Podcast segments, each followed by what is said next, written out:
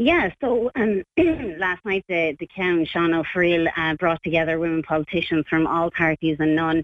Um, and there were, I suppose, uh, presentations given from Dr. Maureen Gaffney. She's a renowned psychologist.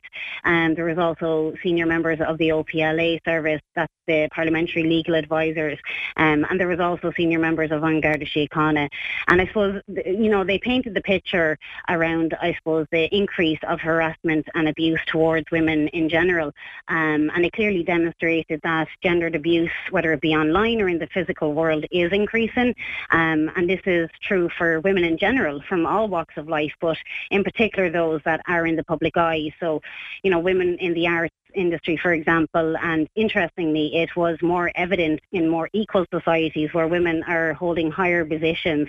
Um, so, like, there was a lot of information, a lot of statistics, um, and then also, I suppose, just information from the uh, members of An Síochána on, I suppose, how to report um, such incidences happening, and also the need for for those incidences to be reported so that they can, um, you know, get a good picture of exactly what is happening um, and where it's happening and what is going on so that okay. they can put measures in place to be able to support um, the public representatives and, and ensure safety. Uh, from your own perspective, Violet, and you know, in your time as a public representative, have you been the subject of, of threats since becoming a TD and has it ever reached the point where you were concerned for your own personal safety?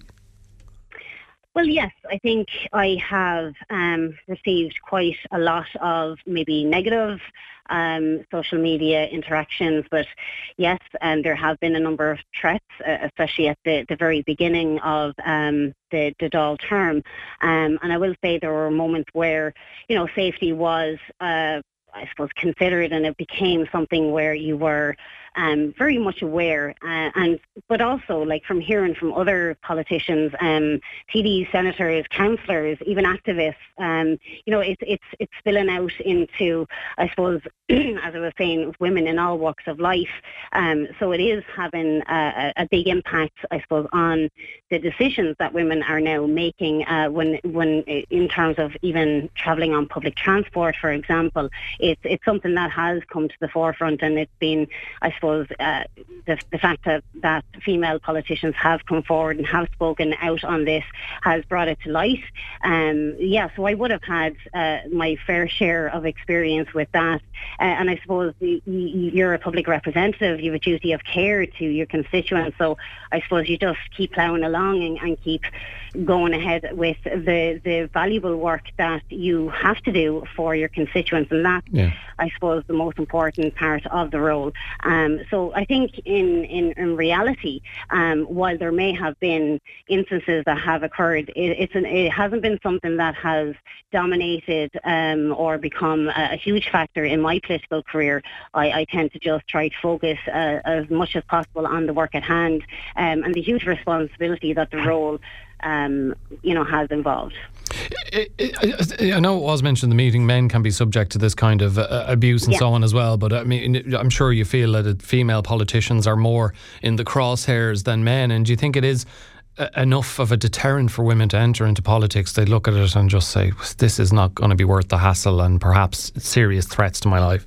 Yeah, I think like it, it is uh, an experience that men are, are having as well and are facing, but there is some differences. Like for example, when it comes to females, um, it's you know the the criticisms that they would face or that they would experience wouldn't necessarily be anything in relation to policy or um, legislation or any of the political work that they are doing, but instead more so on how they look or how they speak or you know their their level of education. Um, you know, very personal kind of attacks sometimes or, or personal commentary um, that maybe men wouldn't be experiencing to the same level.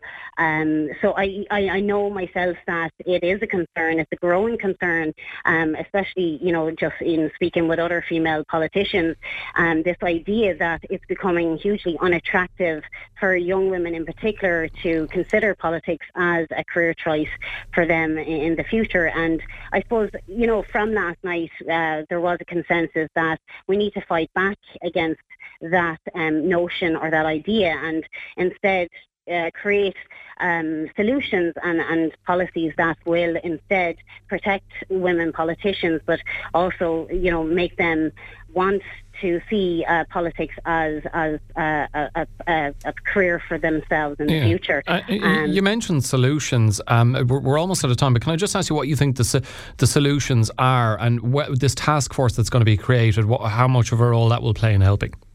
Yeah, well, it was suggested last week and it was supported by, by government. And I know that the Women for Election group have also called for such a task force, um, you know, to examine how to address the growing levels of harmful material online.